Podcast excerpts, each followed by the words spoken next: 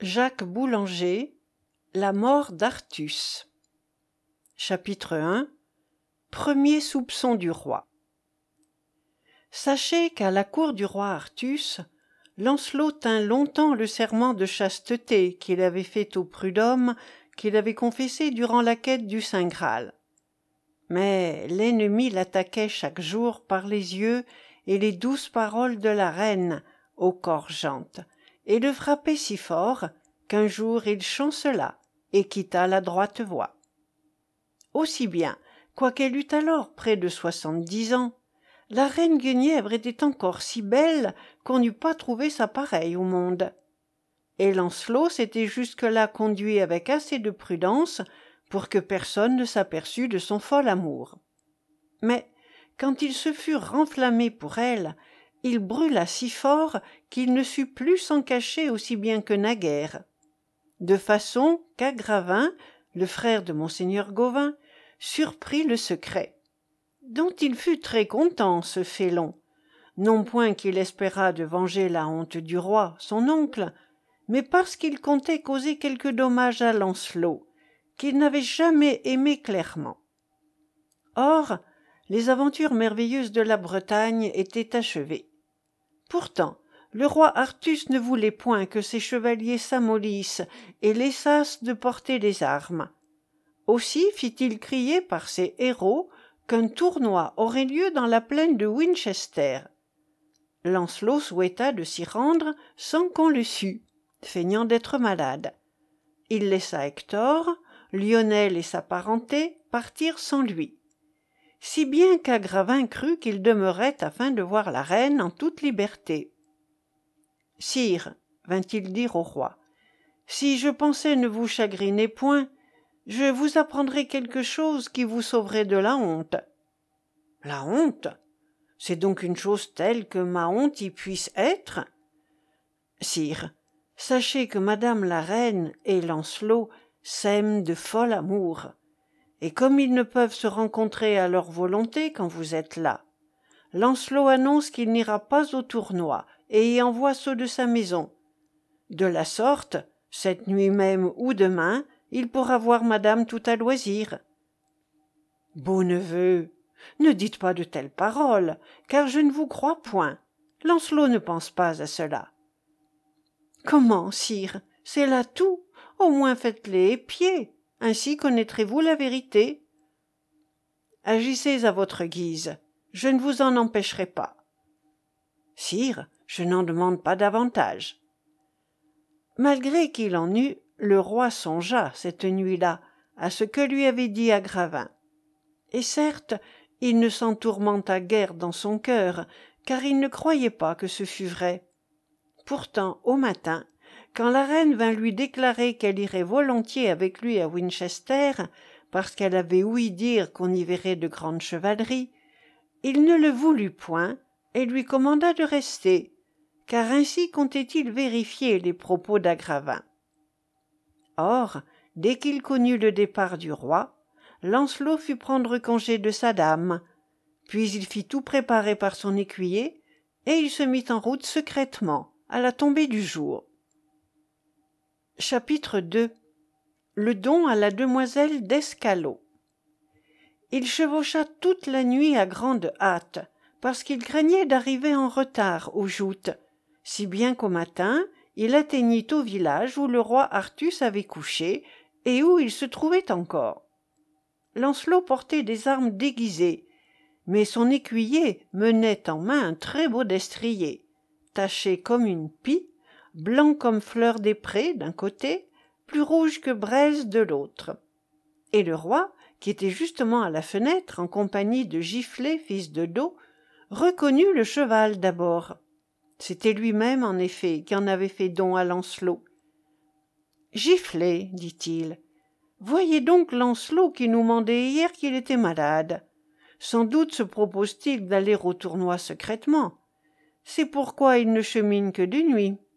Puisqu'il se veut caché, gardons de dire à personne que nous l'avons reconnu. » Lancelot s'hébergea chez un riche vavasseur nommé le sire d'Escalot, dont les deux fils étaient chevaliers depuis peu. et, en entrant dans la salle, il avisa leurs écus, qui étaient vermeils et sans emblème, car telle était la coutume en ce temps. Tout nouveau chevalier portait, durant une année, un écu peint d'une seule couleur. S'il faisait autrement, c'était contre l'ordre de chevalerie. « Sire, dit Lancelot à son hôte, je vous prie, par amour et courtoisie, de me prêter un de ces écus, avec le haubert et l'armure du cheval, car si je portais les miens au tournoi de Winchester, il se pourrait que je fusse plutôt reconnu que je ne voudrais. »« Sire chevalier, » répondit le vavasseur, « justement mon fils aîné est malade et ne pourra se rendre à l'assemblée. Prenez ses armes en échange des vôtres, si le cœur vous en dit. » Or le vavasseur avait une fille, nommée Passe Rose, qui était la demoiselle la plus curieuse du monde. Et sachez que tant plus elle regardait Lancelot, tant plus elle le trouvait beau et le jugeait prud'homme. Durant qu'il causait avec son père, elle s'approcha de l'écuyer et lui demanda le nom de son seigneur. Le valet ne les conduisit pas tout à fait. Elle était si avenante que toute dureté envers elle eût semblé une vilenie. « Demoiselle, » lui répondit-il, « sachez que Messire est le meilleur chevalier du siècle. C'est tout ce que je puis vous apprendre sans lui désobéir. »« C'est assez, valet, me voilà satisfaite. » Et aussitôt elle fut s'agenouiller devant Lancelot. « Gentilhomme, parce que vous aimez le plus au monde, octroyez-moi un don. »« Ah, demoiselle, levez-vous, il n'est rien que je ne fasse pour vous. » »« 100 000 merci, sire.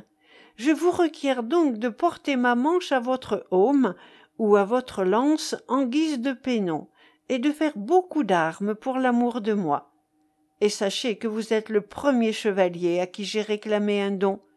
Je ne l'eusse pas fait, ne fut la grande valeur qui est en vous. » Lancelot fut dolent de cette demande, car il savait bien que si jamais la reine apprenait cela, elle lui en saurait mauvais gré.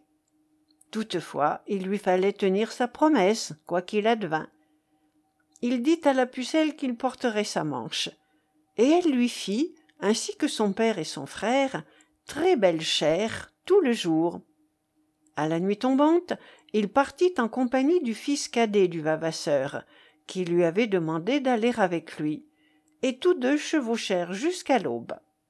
Comme il ne voulait point s'héberger à Winchester, où il eût risqué d'être reconnu, le nouveau chevalier d'Escalot le mena chez sa tante, dont le manoir était à 1 lieue de la ville.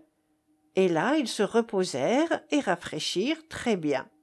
Vers le soir, les écuyers examinèrent les armes de leur seigneur et veillèrent que rien n'y manquait. Puis tout le monde se coucha dans de bons et riches lits et dormit jusqu'au matin. Chapitre 3. Le tournoi de Winchester. Sitôt que Dieu eut fait lever le soleil et que le jour prit vie, Lancelot et son compagnon furent entendre la messe dans une chapelle voisine. Après quoi ils déjeunèrent très bien, car le manger du matin apporte grande santé. Et sur ces entrefaites, un écuyer, qu'ils avaient envoyé à Winchester pour avoir des nouvelles, rentra au logis. « Seigneur, il y a grande abondance de chevaliers des deux parts, » dit le valet. « Mais ceux de la table ronde se sont rangés du côté des défenseurs de la ville. » En face, il y a les rois d'Écosse, de Cornouailles et de Norgal, et beaucoup de hauts hommes. Mais ils ne semblent pas aussi preux que ceux de l'autre part. « Nous combattrons donc pour les gens du dehors, » dit Lancelot au chevalier d'Escalot, « car il ne serait pas à notre honneur de nous ranger parmi les plus forts. » Il vêtit ses armes et attacha la manche de Passerose à son aume. Mais, craignant que son écuyer ne le fît reconnaître, il lui défendit de le suivre, dont le valet eut grand deuil, et il partit en compagnie du fils du vavasseur. Lorsqu'ils arrivèrent, la prairie de Winchester était déjà toute couverte de fers vêtus qui joutaient. Lancelot s'affermit sur ses étriers, se couvrit de son écu vermeil, baissa sa lance peinte et laissa court son destrier pis. Le premier qu'il heurta, il le porta à terre. Puis, poussant sa pointe, car sa lance n'était point brisée, il en culbuta un second, homme et cheval à la fois. Et à voir cela, beaucoup de barons arrêtèrent de combattre pour demander quel était cet étranger portant une manche de dame à son aume, qui venait de faire le plus beau coup de la journée. Cependant, le fils du Vavasseur, de son côté, s'adressait à Hector des Mares, dont il fendit l'écu. Mais Hector le fit passer par-dessus la croupe de son destrier, après quoi il changea de bouclier. Et Lancelot, qui, à cause de cela, ne reconnaissait pas son frère, lui courut su et l'abattit. Ah, Lionel, au cœur sans frein, fut bien marré de ce coup-là. Il voulut venger son cousin, et de fendre la presse, frappant comme 10 hommes, arrachant les écus des bras et les aumes des têtes. Puis, quand il fut proche du chevalier à la manche, il prit de son écuyer une lance courte, roide et grosse, et fondit sur lui comme un émerillon. Si rude fut le choc que les 2 destriers plièrent, et sachez que l'acier de Lionel traversa l'écu et le haubert, et perça la chair tendre. Mais dans le même temps, les sangles et le poitrail de son cheval rompaient, tant Lancelot avait appuyé son coup, si bien qu'il vola à terre, la selle entre les cuisses. Telle fut la prouesse du chevalier à la manche, et messire Gauvain la vit de la grande tour de la ville où il était auprès du roi, car son oncle lui avait défendu de prendre les armes ce jour-là. Il savait bien, en effet, que Lancelot viendrait au tournoi, et il craignait, si tous deux joutaient, que le vaincu ne gardât rancune au vainqueur. « Par mon chef !» s'égria messire Gauvain. « Ce nouveau chevalier aux armes vermeilles, qui porte une manche de dame sur son aume, n'est pas un des frères d'Escalot. Jamais aucun d'eux ne frappa de tels coups. Dieu m'aide, si nous n'avions laissé Lancelot malade à Kamaalot, je jurerais que c'est lui. » Cependant, le chevalier à la manche, dont le sang luisait sur le haubert, continuait de faire tant d'armes, en dépit de sa blessure, que ceux de la cité furent bientôt repoussés et battus. Et quand Lancelot vit qu'ils avaient tout perdu, il dit à son compagnon, « Beau sire, allons-nous-en d'ici, nous n'y avons plus rien à gagner. » Car il pensait bien que plusieurs barons de la maison du roi Artus tâcheraient de le reconnaître. Il se jeta dans les bois avec son compagnon, et tous deux, suivis d'un seul écuyer, car l'autre avait été tué par un maladroit, retournèrent chez la tente du chevalier d'Escalot. Là, Lancelot demeura plus de 6 semaines couché, tant sa blessure était grande et dangereuse. Mais le comte suivra ce propos quand il en sera temps. Maintenant, il va deviser du roi Artus et de monseigneur Gauvain. Chapitre 4. Gauvain et la demoiselle d'Escalot. Le tournoi terminé, messire Gauvain s'était fait amener son cheval et il était allé à la recherche de l'étranger. Mais il ne le put trouver. Et cette nuit-là, les compagnons de la table ronde parlèrent beaucoup du nouveau chevalier qui avait tout vaincu. « Par ma foi, j'ignore son nom !»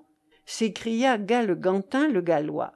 « Mais ce que je sais, c'est qu'il partit du tournoi si mal en point et si sanglant de la blessure que lui avait faite Lionel, qu'on eût bien pu le suivre à la trace. » Le lendemain, le roi Artus quitta Winchester avec ses barons et il alla coucher au lieu où il avait naguère reconnu Lancelot.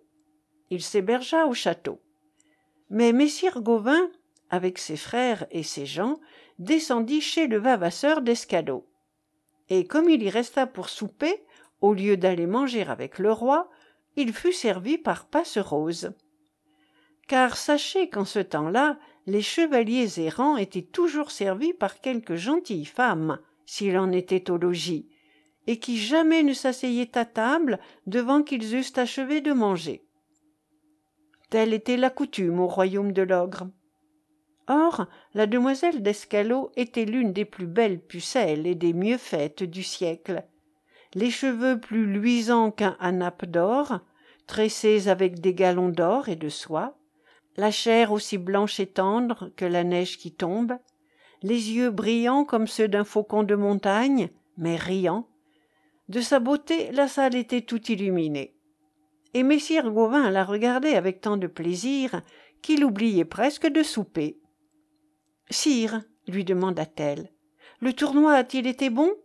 Qui en a mérité le prix? »« Demoiselle, c'est un chevalier nouveau dont je souhaiterais d'avoir la prouesse, le plus prud'homme que j'ai vu depuis longtemps. Mais tant y a que je ne sais comment il se nomme. » « Quelles armes portait-il ? » ?»« Rouge, et sur son aume une manche de dame ou de demoiselle. » Si j'étais femme, je voudrais que cette manche eût été mienne, et que celui qui la porte m'aimât d'amour. Jamais on ne vit de manche mieux employée. Après le souper, le sire d'Escalot mena ses hôtes s'ébattre au verger qui était derrière la maison. Là, Messire Gauvain le fit asseoir à sa droite, entre lui et Gaheris, et Passe Rose à sa gauche. Et Gaheris, qui voyait bien que son frère souhaitait de parler seul à la pucelle, prit le Vavasseur à part, de manière que Messire Gauvain mit en parole la belle et ne tarda guère à la requérir d'amour. « Ah, Messire Gauvain, ne vous moquez pas de moi, » répondit-elle. « Vous êtes un trop haut et riche homme pour aimer une pauvre demoiselle comme je suis. Et d'ailleurs, m'aimassiez-vous au point que le cœur vous en crevât, ce serait peine perdue, car j'ai donné le mien à un chevalier. Dès que je le vis, mon âme s'enfuit vers lui, et, par Dieu, il n'est pas moins vaillant ni moins prisé que vous. C'est l'un des plus prud'hommes du monde. » Messire Gauvain fut très chagriné de se voir si fermement éconduit. « Par courtoisie, demoiselle, faites que l'on puisse savoir s'il est meilleur que moi aux armes, et du moins dites-moi son nom. » « Sire, pensez-vous que je risquerais de faire mourir l'un des deux meilleurs chevaliers du siècle en vous laissant combattre corps à corps? Quant à son nom, je ne le sais point, mais vous pourrez voir son écu, car il est pendu dans la chambre où vous coucherez. » Aussitôt, Messire Gauvain se leva, et prenant Passe Rose par la main, il rentra au logis, suivi des autres, qui s'étaient mis debout en même temps que lui par déférence. Et, dès qu'il eut jeté les yeux sur l'écu pendu à la muraille de sa chambre, il reconnut que c'était celui de Lancelot. Aussi dormit-il peu, tant il pensait aux amours de son ami. « J'aurais cru, se disait-il, que Lancelot eût mis son cœur en quelque lien plus haut. Mais on ne peut le blâmer d'aimer cette demoiselle, car elle est si belle et avenante que le cœur le plus noble est avec elle bien employé. » Au matin, quand le roi lui eut mandé qu'il était temps de partir, il alla prendre congé du Vavasseur, puis il vint trouver la pucelle. « Demoiselle, ne vous souciez de rien que je vous ai dit hier. Celui que vous aimez est meilleur chevalier que moi, et beaucoup plus beau et avenant. Et si j'avais pensé que ce fût lui, certes je n'eusse point entrepris de vous parler d'amour, quoique vous soyez la demoiselle dont je préférerais d'être aimée. Pour Dieu, si j'ai dit quelque chose qui vous déplaise, je vous prie de me le pardonner, et de ne parler de rien à votre ami. D'être aimé de lui, vous valez davantage. Il s'est toujours si bien scellé à tout le monde que nul n'a jamais pu connaître le nom de sa dame. » « Cela vaut mieux, sire. Amour découvert ne peut monter à grand prix. Demoiselle, je vous recommande à Dieu. Saluez de par moi votre ami, car je pense que vous le verrez avant longtemps. » Là-dessus, il descendit dans la rue avec ses gens et rejoignit le roi son oncle. Chapitre 5. Le roi rassuré. Tout en cheminant, il lui demanda s'il savait le nom du prud'homme qui avait vaincu à Winchester. « Gauvain, beau neveu, » répondit le roi, « je l'ai deviné, et vous auriez bien dû le reconnaître aux merveilles d'armes qu'il fit, car nul, hors lui, n'aurait pu en faire. Nommez-le, je verrai si vous dites vrai. » C'est Lancelot du Lac. « Oui, et sachez qu'il est venu secrètement, parce qu'il ne voulait pas que personne refusât de jouter avec lui, le connaissant. Et si j'en eusse cru Agravain, je l'aurais fait tuer. Votre frère vint me demander l'autre jour comment j'avais le cœur de tenir Lancelot auprès de moi, qui aimait ma femme de fol amour et l'avait connue charnellement. Il voulait me faire accroire que Lancelot refusait d'aller au tournoi afin de voir la reine seule à seule tandis que je serais à Winchester. Et en effet, si Lancelot aimait la reine, il n'aurait pas quitté Kamaalot. D'ailleurs, fût-il épris d'elle, je ne puis croire qu'il me ferait une si grande déloyauté que de me honnir. Dans un cœur où j'ai tant de prouesses, la trahison ne peut entrer, ou bien c'est la plus grande diablerie du monde. Certes, sire, jamais Lancelot n'aima la reine de fol amour. Personne n'ignore qu'il a eu pour amie la fille du roi Pélès, dont est né Galaad, le bon chevalier qui a mis fin aux aventures du Saint Graal. Et je sais qu'à cette heure, il était pris de l'une des plus belles demoiselles du royaume de l'ogre, et elle de lui. » À ces mots, le roi Artus se mit à rire, et il requit plusieurs fois son neveu de lui apprendre le nom de cette demoiselle. Messire Gauvain s'en défendit quelque temps, mais enfin il confessa que c'était Passe Rose, la fille du vavasseur d'Escalot. « Hier, ajouta-t-il, à cause de sa grande beauté, je la priais d'amour, mais elle m'éconduisit très bien, disant que son cœur était à Lancelot. » Et il conta ce qui s'était passé chez le vavasseur. Ainsi causant de ces choses et de beaucoup d'autres, le roi et messire Gauvain arrivèrent à Kamaalot. Chapitre 6. La reine jalouse. Après le souper, la reine Guenièvre les tira tous les deux dans l'embrasure d'une fenêtre et leur demanda s'ils savaient le nom du chevalier qui avait vaincu au tournoi. « Dame, » répondit messire Gauvain, « c'est peut-être un étranger. Il avait un écu vermeil comme un nouveau chevalier et sur son aume une manche de dame ou de demoiselle. » Lancelot n'était donc pas au tournoi. Je sais pourtant qu'il y est allé en secret. Dame, s'il y est venu, il faut qu'il ait vaincu, et le chevalier à la manche, c'était donc lui. Que dites-vous, beau neveu? Lancelot n'est pas si attaché à aucune dame ou demoiselle qu'il emporte l'enseigne à son aume. Là-dessus, le roi commença de mener grande joie. Dame, s'écria-t-il, sachez que le vainqueur du tournoi, c'est Lancelot. À cette heure, sans doute, séjourne-t-il à Escalot, auprès d'une demoiselle qu'il aime d'amour, et qui est des plus belles du monde. Beau neveu, répétez ce que vous m'avez dit. Mais de quelle façon était l'écu que vous vîtes dans la chambre? Demanda la reine quand messire Gauvain eut achevé. Dame, il était blanc à 2 lions d'azur couronnés. C'est bien l'écu que Lancelot emporta. Elle causa quelques moments encore avec le roi et monseigneur Gauvain. Puis elle se leva et se retira dans sa chambre, où, dolente comme jamais femme ne le fut davantage, elle se mit à pleurer. « Dieu, pensait-elle, comme il m'a trompée vilainement, celui en qui je croyais que fut toute loyauté.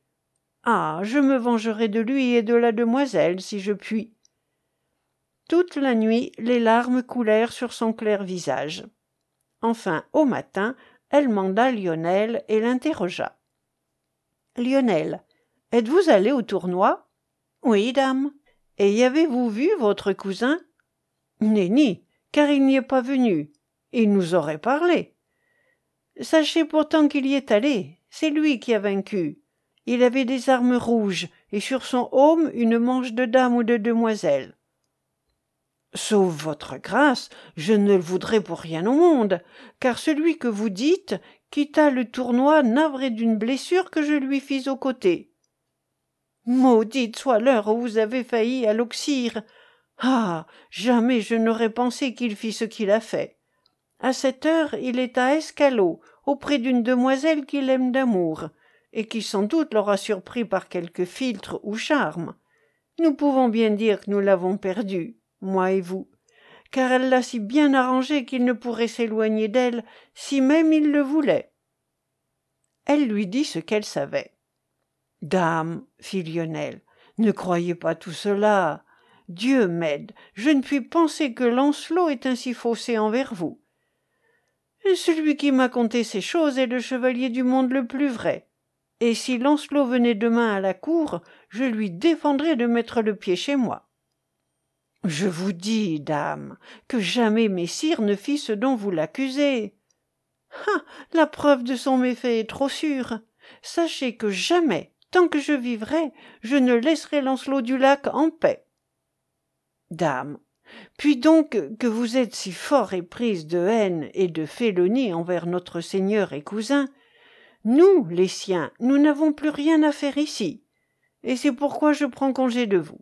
Demain matin, nous partirons en quête de monseigneur Lancelot, et quand nous l'aurons trouvé, nous nous en irons avec lui dans la Petite-Bretagne, notre pays, auprès de nos hommes que nous n'avons pas vus depuis longtemps. Là, s'il plaît à Dieu, nous nous tiendrons en joie. Car sachez-le, dame, nous n'eussions pas demeuré ici comme nous avons fait si ce n'eût été pour l'amour de notre Seigneur. Et lui-même, depuis la quête du Saint Graal, n'y est resté que pour vous, qu'il a plus loyalement aimé que jamais chevalier n'aima son ami. » À ces mots, les larmes montèrent aux yeux de la reine. Mais Lionel était déjà sorti. Il alla conter à Hector d'Aymar ce qu'elle lui avait dit, et tous deux maudirent l'heure où Lancelot avait connu la reine Guenièvre. Puis ils furent prendre congé du roi, qui le leur donna à regret, et dès le lendemain, tout le lignage du roi Ban de Bénoïc et du roi Bohor de Gannes quitta la cour. Mais le comte laisse à cet endroit de parler d'eux, et retourne à Lancelot, qui gisait, blessé, chez la tante du chevalier d'Escalot. Chapitre 7. Passe Rose amoureuse. Aussitôt après le départ de messire Gauvain, Passe Rose s'était rendue auprès de lui, au manoir de sa tante, et quand elle vit sa plaie si profonde et dangereuse, elle ne sut que devenir. Un mois, Lancelot demeura entre la vie et la mort. Enfin, il commença de se sentir mieux, et bientôt il retrouva toute sa beauté. Tant que la pucelle, qui le veillait jour et nuit, n'y put bientôt plus durer. Un jour, elle vint à lui, aussi bien attournée qu'elle avait pu. « Sire, dit-elle, ne serait-il pas bien vilain le chevalier que je prierais d'amour et qui me refuserait ?»« Demoiselle, il le serait s'il avait le cœur libre, mais sinon, nul ne devrait le blâmer de vous y conduire. Et je vous ai dit cela pour moi, car si vous étiez telle que vous fussiez éprise de moi, et que je fusse mon maître comme le sont d'eux-mêmes un chevalier, certes je me tiendrais pour heureux. Je n'ai jamais vu une demoiselle plus aimable que vous. » « Comment, sire? Ne pouvez-vous disposer de votre cœur à votre volonté ? » « J'en fais bien mon vouloir, demoiselle, puisqu'il est où je veux qu'il soit, et en nul lieu il ne pourrait être mieux placé qu'en celui où je l'ai mis. À Dieu ne plaise qu'il s'en échappe. Je ne saurais plus vivre un seul jour. » « Là, sire, c'est assez. Que ne m'avez-vous parlé moins ouvertement? Vous m'eussiez mise en une langueur douce encore, et l'espérance m'eût laissé quelque joie. Sachez que, du jour que je vous vis, je vous aimais plus que femme ne fit jamais. Je ne puis plus boire, ni manger, ni dormir, ni reposer. Je ne sais plus que souffrir nuit et jour. C'est par la mort seulement que mon cœur s'arrachera de vous. » Là-dessus, elle fut trouver son frère et lui confia qu'elle aimait le blesser à en trépasser. « Sœur, » lui dit-il tout dolent, encore que vous soyez une des pucelles les plus belles du monde, il faut que vous mettiez votre cœur plus bas, car vous ne pourriez cueillir le fruit d'un si haut arbre. » Mais elle fut se coucher dans son lit, dont elle ne sortit que morte, comme le conte en devisera plus loin. Chapitre 8. Lancelot et son lignage. Or, il est dit en cette partie qu'en quittant Kamaalot, Hector et Lionel allèrent droit à Escalot, où ils pensaient avoir des nouvelles de leur seigneur. Le vavasseur les hébergea, et quand ils entrèrent dans la chambre où était pendu l'écu de Lancelot, ils le reconnurent très bien. C'était le dernier qu'on lui eût fait faire. « Belle hôte, dit Lionel, je vous conjure par ce que vous aimez le mieux de nous apprendre où se trouve présentement le chevalier, qui laissa séant 7 écus. Et si vous ne voulez nous le dire pour nos prières, assurez-vous que nous vous combattrons et nuirons autant que nous pourrons. Si c'est pour son bien que vous le cherchez, je vous enseignerai où il est. Autrement, nulle menace ne m'y contraindra. Par tout ce que je tiens de Dieu, je vous jure que nous sommes ceux qui l'aiment le plus au monde. » Alors le Vavasseur leur apprit qu'il était chez sa sœur, non loin de Winchester. Et le lendemain, il leur donna pour les conduire son fils aîné, de manière que le soir même, ils arrivèrent au manoir de la dame. Quand il les vit entrer dans la cour, ne demandez pas si Lancelot fut joyeux. Il courut les accoler, car il pouvait marcher assez bien, mais non pas encore chevaucher. Et ils lui demandèrent s'il serait bientôt rétabli. « Prochainement, » répondit-il, « s'il plaît à Dieu. Mais la plaie était si profonde que j'ai été longtemps en péril de mort. Et si je puis connaître le chevalier qui me la fit, et le retrouver en quelque tournoi, il sentira que mon épée est capable de trancher un haubert d'acier. » À ces mots, Hector se mit à rire et à battre des mains, et il dit à Lionel : « On verra donc comment vous vous comporterez, car celui à qui vous aurez affaire n'est pas le plus couard du monde. » Hélas, beau sire, dit à son cousin Lionel tout dolent, « vous étiez déguisé en nouveau chevalier, vous qui avez porté les armes durant plus de 25 ans, de sorte que je ne vous avais pas reconnu. » Lancelot répondit à Lionel que, du moment qu'il en était ainsi, il ne lui savait pas mauvais gré de la blessure qu'il avait reçue. « Beau sire, » fit alors Hector, « sachez que vous m'avez fait éprouver l'acier de votre lance à un moment où je ne le désirais nullement. » Ainsi, causant à grande joie du tournoi de Winchester et d'autres choses, ils demeurèrent chez la tante des 2 chevaliers d'Escalot toute la semaine, tant qu'enfin Lancelot se trouva guéri. Alors il voulut regagner la cour, car Lionel n'avait pas osé lui répéter les cruelles paroles que la reine avait dites de lui. Mais le conte retourne maintenant au roi Artus. Chapitre 9. Le château de Morgane, la chambre aux images. En revenant de Tannbourg, où il était allé visiter le duc de Cambenic, il s'égara avec ses chevaliers dans la forêt perdue. La nuit tombait, on commençait de dresser les tentes et pavillons lorsqu'on entendit, au loin, sonner du cor. Sagremor le Desréé avait déjà sauté à cheval, et, au bout de peu de temps, ils revindirent qu'un petit château, très bien crénelé et clos de bons murs, hauts et épais, se dressait à quelque distance. En effet, le roi et ses gens furent émerveillés de la beauté de la forteresse. Le pont était baissé, la porte grande ouverte. Dans la cour brillaient 1000 torches et cierges, et il n'y avait pas un mur qui ne fût tendu de soie. Jamais aucune église ne fut pareillement encourtinée. La dame du château attendait dans la salle, entourée de ses chevaliers et de ses demoiselles, qui étaient vêtus à merveille. Et au moment que le roi entra, tous et toutes crièrent d'une seule voix : « Sire, soyez le bienvenu, séant. Bénite la route qui vous amena. » Or la dame était Morgane la déloyale.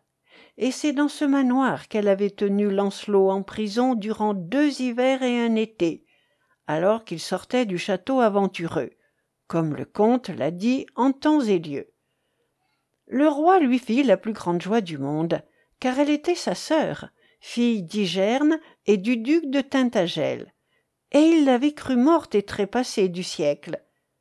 Elle le conduisit dans une chambre où un bain l'attendait, chaud, coulé 2 fois, parfumée de bonnes herbes. Et quand les pucelles eurent bien frotté le roi, elles lui passèrent une robe d'écarlate et le ramenèrent dans la salle tendue de draps de soie et jonchée de menthe et de glaïeul, où elles le firent asseoir dans une très belle et riche chaire devant la table mise.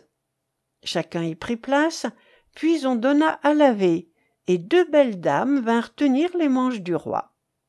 Après quoi, les demoiselles commencèrent d'apporter des mets, dont il y avait une telle abondance qu'on eût cru que tout avait été prévu depuis un mois. Et aussi bien cela se peut-il, car Morgane était savante en hygromance. Quant à la vaisselle d'or et d'argent, tout le trésor de l'ogre n'en eût pas fourni davantage.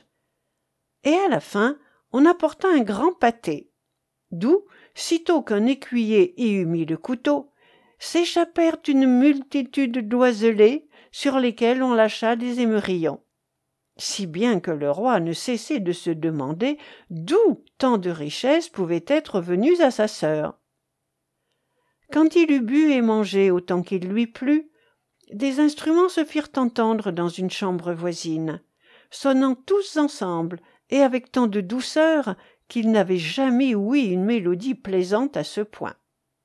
Enfin, deux belles demoiselles entrèrent, qui portaient dans des chandeliers d'or des cierges allumés, et elles vinrent s'agenouiller devant le roi et dirent « Sire, si tel était votre plaisir, il serait grand temps de vous reposer, car il est déjà tard dans la nuit, et vous avez tellement chevauché aujourd'hui que vous êtes bien fatigué à ce que nous croyons. » Il se leva, et elles le conduisirent dans la chambre même où Lancelot avait été emprisonné longuement, et où il avait peint pour se distraire toutes ses chevaleries et ses amours avec la reine Guenièvre.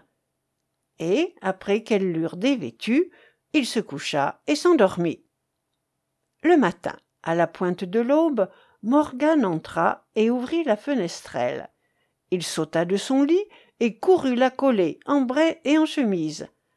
Alors elle lui demanda en don de rester plusieurs jours chez elle, où elle veillerait qu'il fût aussi aise que dans la meilleure cité de son royaume, ce qu'il lui accorda. « Douce sœur, puisqu'il plaît à Dieu que je vous ai retrouvée, ajouta-t-il, je vous emmènerai avec moi. Vous ferez compagnie à la reine Guenièvre, ma femme, et elle en sera joyeuse. »« Beau doux frère, jamais je n'irai à votre cour, car il s'y passe ce que je ne voudrais voir. Je me retirerai plutôt dans l'île d'Avalon, où vont les dames qui savent les enchantements. » Ainsi parlait Morgane, parce qu'elle haïssait à mort la reine au corps jante. Et à cet instant, justement, le soleil frappait de toutes parts dans la chambre, si bien que le roi commença de remarquer les images que jadis Lancelot avait peintes sur les murs. Et l'on y voyait sa première entrevue avec la reine à Kamaalot, et comme il avait été ébahi de sa beauté, puis tout ce qu'il avait fait pour l'amour de sa dame, et comment elle lui avait donné un baiser dans la prairie des arbrisseaux, et pourquoi les deux parties de l'écu fendu s'étaient rejointes à la roche aux Seines, et comment un mot d'elle l'avait mis en frénésie, et toutes leurs amours et toutes ses prouesses, de façon que le roi connut en un instant ce qu'il n'avait jamais su. « Par mon chef, dit-il à mi-voix, si ces images sont vraies, Lancelot m'a honni avec ma femme. Douce sœur, je vous requiers, par la foi que vous me devez, de me dire ce que ces peintures représentent. » « Ah, sire, répondit Morgane la déloyale, que me demandez-vous? Ne savez-vous pas que Lancelot aime la reine Guenièvre et que c'est pour elle qu'il accomplit toutes ces chevaleries que vous voyez peintes? Longtemps il languit, comme celui qui n'ose découvrir son cœur. Mais après l'assemblée de Galore, il se lia avec Galeot, le fils de la belle géante, dont il fit la paix avec vous, comme le montre l'image que voici. Galeot s'aperçut qu'il avait perdu le boire et le manger tant il aimait sa dame, et il pria tant la reine qu'elle se donna à Lancelot. Elle fut saisie d'amour par un baiser. Cette peinture-ci fait voir comment. Assez! Je n'en demande pas plus. J'aperçois ma honte et la trahison de Lancelot. Qui a fait ces images? Lancelot lui-même, de sa main, dit Morgane. et elle conta comment elle l'avait retenu en prison durant 1 an et demi et qu'il s'était enfui en brisant les barreaux avec la force d'un diable, dit-elle, plus que celle d'un homme. Le roi, cependant, regardait les peintures. « Mon neveu Agravain, murmura-t-il enfin, m'a dit cela l'autre jour, mais je ne l'en ai point cru. Si Lancelot me honnit avec ma femme, je ferai tant que je les prendrai sur le fait. Et alors, je tirerai d'eux une telle vengeance qu'à toujours on en parlera. Ou bien je ne porterai plus jamais couronne. Si vous ne vengiez votre honte, Dieu et le monde devraient vous mépriser, » répondit Morgane. Durant les 7 jours que le roi demeura chez elle, elle ne cessa de l'exhorter ainsi, car elle haïssait Lancelot, parce qu'elle savait que la reine l'aimait. Et, afin que nul n'entrât plus dans la chambre aux images, le roi en fit murer la porte. Mais le comte, à présent, laisse ce propos et revient à Lancelot, qui chemine en compagnie des siens vers la cité de Kamaalot. Chapitre 10. Cruauté de la reine pour Lancelot. La reine, qui était à l'une des fenêtres du palais, les vit descendre dans la cour. Et sitôt qu'ils gravirent les degrés de la salle, elle en sortit et se jeta dans une chambre où Lionel la suivit, tandis que chacun faisait joie à Lancelot. Il la trouva assise sur un lit qui avait bien la mine d'une femme irritée. Et quand il l'eut saluée et qu'elle lui eut souhaité la bienvenue, « Dame, lui dit-il, nous vous amenons monseigneur Lancelot, qui était depuis longtemps éloigné d'ici. Je ne le puis voir. »« Ah, dame, pourquoi ? » ?»« Je n'ai point d'yeux qui consente à regarder Lancelot, ni de cœur qui consente à lui parler. »« Le haïssez-vous donc si fort ? » ?»« Jamais je ne l'aimais autant que je le hais aujourd'hui. »« Dame, il n'est qu'une chose au monde que craigne messire mon cousin, c'est votre courroux, et s'il savait les paroles que vous m'avez dites, je n'arriverai pas à temps pour l'empêcher de se tuer de chagrin. Aussi bien, un prud'homme qui aime longuement d'amour finit toujours par être honni. La vraie histoire des anciens juifs et sarrasins le fait assez voir. Regardez celle du roi David. Son fils, la plus belle créature que Dieu ait jamais formée, lui fit la guerre pour complaire à une femme et en mourut vilainement. Ainsi trépassa le plus beau des Juifs, et voyez Salomon même. Dieu lui donna plus de science et de vertu qu'un cœur d'homme n'en a jamais eu. Il rogna Dieu pour une femme, par laquelle il fut honni et trompé. Samson le fort, le plus vigoureux homme né de mère pécheresse, reçut la mort par une femme. Hector et Achille, qui eurent la louange et le prix des armes et de la prouesse sur tous les chevaliers de l'ancien temps, ils furent toxis, et plus de 100 000 hommes avec eux, pour une femme que Paris le berger enleva de force en Grèce. Et de notre temps même, il n'y a pas 5 ans, Tristan, le neveu du roi Marc, qui aima si loyalement Iseult la blonde, et jamais de son vivant ne lui manqua en rien, il mourut par elle. Vous ferez pis que toutes ces dames, car vous pouvez bien voir que messire Lancelot est le plus beau chevalier du monde, le plus preux, le plus hardi, le plus noble. Vous ferez périr avec son corps toutes les grâces par lesquelles on gagne de l'honneur dans le siècle. Ah, vous ôterez le soleil d'entre les étoiles, et de cette terre la fleur de toute chevalerie. Et tel est le grand bien que notre lignage tirera de vos amours. « Lionel, » répondit la reine, « si ce que vous dites advenait, nul n'y perdrait autant que moi, car j'y perdrais mon corps et mon âme. Pourtant laissez-moi, car vous n'aurez d'autre réponse. » Alors Lionel la quitta et revint à Lancelot. « Sire, » lui dit-il après l'avoir tiré à l'écart, « il m'est avis que nous quittions cette cité.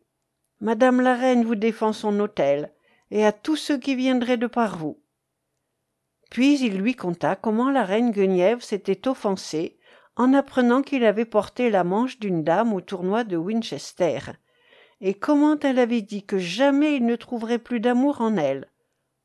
Dont Lancelot fut si accablé qu'il demeura très longtemps sans sonner mot. « Amour » s'écria-t-il enfin, « telle est la récompense qu'on a de t'avoir servi. Dussé-je ne plus jamais parler à madame? Si elle m'avait pardonné, je m'en irais moins tristement. Mais sachant son courroux et sa haine, hélas, je ne pourrais longtemps durer. Beau cousin, conseillez-moi, car je ne sais que faire de moi. Sire, si vous pouviez vous tenir loin d'elle, un mois ne serait point passé qu'elle vous ferait quérir. Promenez-vous par ce pays, suivez les tournois et battez-vous du mieux possible. Vous avez autour de vous une grande partie de votre parenté, qui vous fera belle et noble compagnie, où que vous alliez. Ah, je n'ai cure de compagnie, j'emmènerai un seul écuyer. Mais s'il vous arrivait malheur, comment le saurions-nous? Celui qui m'a protégé jusqu'ici ne souffrirait pas que vous l'ignorassiez. » Et sans plus de paroles, Lancelot fut dire à ses gens qu'il lui fallait partir pour aller à une affaire et qu'il ne voulait emmener qu'un seul valet appelé Anguis. « Sire, lui dirent-ils, ne manquez pas de vous trouver la semaine prochaine au tournoi de Kamaalot. » Toutefois, il ne voulut pas le leur promettre, et après les avoir recommandés à Dieu, il se sépara de ses amis charnels. Et eux-mêmes, ils quittèrent la cour dès le lendemain.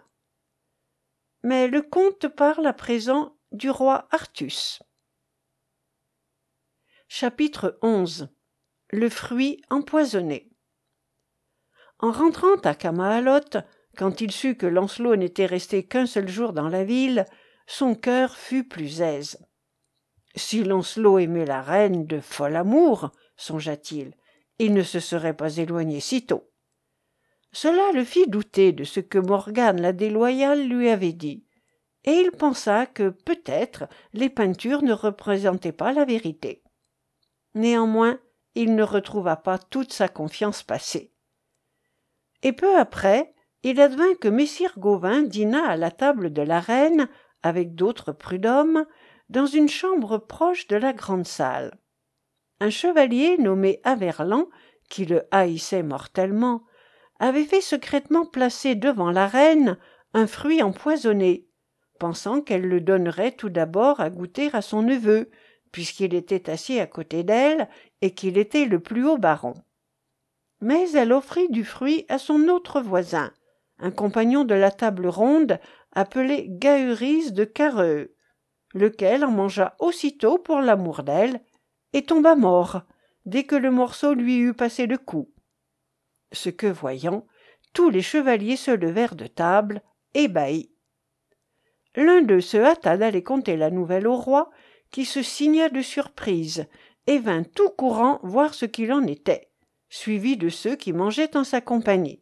« C'est trop de méchanceté !» s'écria-t-il d'abord, tandis que plusieurs de ses barons murmuraient « La reine a vraiment servi la mort !» Or, la reine était tellement étonnée qu'elle ne savait que penser. « Dieu m'aide !» fit-elle. « Si j'eusse su que le fruit était envenimé, je ne le lui eusse pas offert pour la moitié du monde. Je ne lui demandais d'en manger avant moi que par débonnaireté. »« Dame, » reprit le roi, « de quelque façon que vous le lui ayez donné, vous avez fait une vilaine et mauvaise action. » Et il commanda qu'on enterrât Gaheris à grand honneur, comme il convenait à un si prud'homme, en sorte que le corps fut enseveli dans l'église de monseigneur Saint-Étienne, qui était la principale de la cité de Kamaalot. Le roi Artus et tous ceux qui étaient à la cour eurent tant de chagrin d'une mort si laide et si vilaine qu'ils n'en parlèrent qu'à peine entre eux. Toutefois, les compagnons de la table ronde firent graver sur la tombe des lettres qui disaient « Sigi, Gaheris le blanc de Carreux, frère de Mador de la Porte, qui trépassa d'un fruit empoisonné que la reine lui donna. » Car telle était la coutume de la table ronde, qu'on inscrivait sur la tombe des compagnons leur nom et comment ils étaient morts. Chapitre 12. La reine appelée de trahison. 3 jours plus tard, Mador de la Porte arriva à la cour. On le savait de grand cœur, et il n'y eut personne assez hardi pour lui donner des nouvelles de Gaheris, qu'il aimait de bon amour et comme un frère doit aimer son frère. Un matin, cependant, qu'il était allé à Saint-Étienne entendre la messe, il aperçut une tombe nouvelle et s'en approcha. Ah! Quand il eut lu les lettres qui étaient inscrites, c'est alors que vous eussiez pu voir un homme ébahi et éperdu. Il ne pouvait croire que ce fût vrai. En se retournant, il avisa un chevalier d'Écosse qui le regardait et le conjura de répondre à ce qu'il lui demanderait. « Mador, » fit l'autre, « je sais bien ce que vous vouliez me demander. Il est vrai que la reine a aussi votre frère, comme l'écrit le raconte. » « Je le vengerai selon mon pouvoir !» s'écria Mador. Et il se rendit sur-le-champ dans la salle où le roi Artus était à son haut manger. Et là, il dit à si haute voix que tout le monde l'entendit. « Roi Artus, si tu es loyal comme un roi doit l'être, fais-moi droit en ta cour. Dites ce qu'il vous plaira, je vous ferai droit selon mon pouvoir et le jugement de mes barons. Sire, reprit Mador en laissant tomber son manteau. « J'ai été durant 45 ans votre homme. Je reprends mon hommage et me dévais de votre terre, car il ne me plaît plus de rien tenir de vous. La reine Guenièvre a oxy par trahison mon frère Gaheris. Si elle veut le nier, je suis prêt à le prouver par mes armes et mon corps contre tel chevalier qu'elle choisira, et je vous requiers de me faire justice. » Bien dolent, car il craignait fort pour la reine, le roi la fit appeler devant la cour. Et elle entra dans la salle, dont on avait ôté les tables, le front baissé et faisant bien mine de femme inquiète, escortée à sa droite par monseigneur Gauvain, à sa gauche par Gaheris, les 2 chevaliers les plus prisés de la parenté du roi Artus. Mais, quand le roi lui eut dit que Mador l'accusait d'avoir oxy par trahison son frère Gaheris, elle releva la tête et demanda « Où est ce chevalier ?»« Me voici, » fit Mador en s'avançant. « Comment, Mador? Vous prétendez que j'ai tué votre frère volontairement ?»« Je dis que vous l'avez fait mourir déloyalement, en trahison. » Et s'il y a ici un chevalier qui vous en ose défendre, je suis prêt à le rendre mort ou récréant ce soir même, ou demain, ou tel jour que la cour désignera. » La reine regarda tout autour d'elle, cherchant quelqu'un qui s'offrit à la soutenir. Mais elle ne vit que des yeux baissés et des chefs inclinés, car tous savaient bien qu'elle avait tort, et Mador droit, et que si même il vainquait, on dirait que c'était contre justice et loyauté. Elle en fut tout éperdue. Pourtant, elle répondit au roi malgré son angoisse. « Sire, je vous prie en nom Dieu de me faire connaître la décision de votre cour. »« Dame, ma cour dit que, si vous niez le méfait dont on vous accuse, vous avez 40 jours de répit pour prendre conseil, et cherchez quelques prud'hommes qui soutiennent votre cause par ses armes et son corps. Sire, ne trouverai-je en vous quelque autre conseil? Nenni, car ni pour vous ni pour autrui je ne sortirai du droit et du jugement des prud'hommes qui sont séants. Sire, je vous demande donc le répit de 40 jours. D'ici là, s'il plaît à Dieu, je trouverai un chevalier pour me défendre. Sinon, vous pourrez faire de moi ce que la cour décidera. » Le roi accorda le délai qui devait expirer le lendemain du tournoi de Kamaalot. « Sire, » dit Mador, « est-ce me faire droit que d'octroyer un si long répit ? » ?»« En vérité, oui, sachez-le. Je me présenterai donc aujourd'hui, à moins que la mort ne me détienne. » Là-dessus, il quitta la salle, menant si grand deuil du trépas de son frère qu'il n'était personne qui le vit sans en avoir pitié. Et la reine demeura toute dolente et angoissée, car elle craignait de ne trouver aucun chevalier pour faire sa bataille en dehors des parents du roi Ban. Cela, sans doute, ne lui eussent pas manqué s'ils eussent été à la cour. Mais elle les avait éloignés en chassant Lancelot, et ils avaient disparu, sans laisser ni voix ni vent, aussi parfaitement que s'ils se fussent jetés en quelque abîme. Ah, sachez qu'elle se repentait durement. Chapitre 12. La nacelle de la pucelle morte. Le lendemain, dit le comte, quand le roi eut fini de manger avec ses chevaliers, il se mit à l'une des fenêtres du palais, qui donnait sur la rivière, et demeura là longtemps, la tête basse, à songer que la reine n'aurait point de champion, puisque tous l'avaient bien vu donner du fruit à Gaheris. Soudain, il aperçut une nacelle qui dérivait au fil du courant, couverte d'un grand et riche drap de soie, dont les pans traînaient dans l'eau. Elle vint d'elle-même s'arrêter au pied de la tour. Alors le roi appela son neveu, et tous deux descendirent pour la voir. « Par ma foi, » dit Messire Gauvain, « les aventures recommencent. » Il sauta dans la nacelle, souleva le drap, et découvrit un lit sur lequel gisait le corps d'une demoiselle, jeune et d'une grande beauté. « Sire !» s'écria-t-il, « voici la pucelle que Lancelot aimait d'amour. » Ce disant, il tirait une lettre de l'aumônière qui pendait à la ceinture de la morte. Le roi remonta dans la salle pour se la faire lire, grâce à quoi la reine, ses dames, les prud'hommes qui étaient là, tout le monde l'entendit. « À tous les chevaliers de la table ronde, salut. Je, Passe Rose, la demoiselle d'Escalot, vous fais à savoir que je mourus d'amour. Et si vous demandez pour qui, je vous dirai que c'est pour le plus vaillant, mais aussi le plus cruel chevalier du monde, qui a nom Lancelot du Lac, car vainement je l'ai prié, à pleurs et sanglots, d'avoir merci de moi. » « Ah, demoiselle, » fit seulement le roi, « vous pouvez bien dire qu'il était cruel, celui pour qui vous expirâtes. » Et il commanda qu'on enterrât la pucelle à Saint-Étienne, et qu'on grava sur sa tombe, en lettres d'azur et d'or, qu'elle était morte pour Lancelot. Puis il demeura tout songeur. « Malheureuse !» se disait cependant la reine. « Comment ai-je osé penser que le plus loyal des chevaliers m'avait trahi? Jamais homme mortel n'aima comme il m'a aimé, et m'aime encore. Et je sais bien que, s'il était ici, il me délivrerait une fois de plus de la mort. » Mais il ne saura pas à temps la grande détresse où je suis, et il me faudra vilainement périr. Hélas, il mourra de deuil, sitôt qu'il apprendra que j'ai trépassé du siècle. » Chapitre 14. La reine sans champion.